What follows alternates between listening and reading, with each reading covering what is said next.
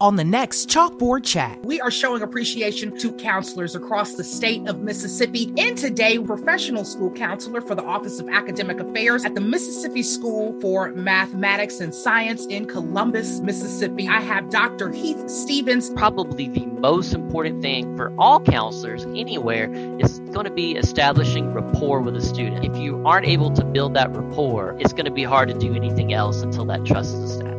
In today, I have Tiffany Durr. She is a school counselor at Northwest Rankin High School. I would just tell parents if you are not already involved in school and haven't met your child's school counselor, reach out to them. There is a lot of information that we are responsible for knowing, and it is ever changing. But we are here. We are here for these students and we are here for these parents. That is our ultimate responsibility. That's Chalkboard Chat, Friday, February 25th. Chalkboard Chat www.mpbonline.org.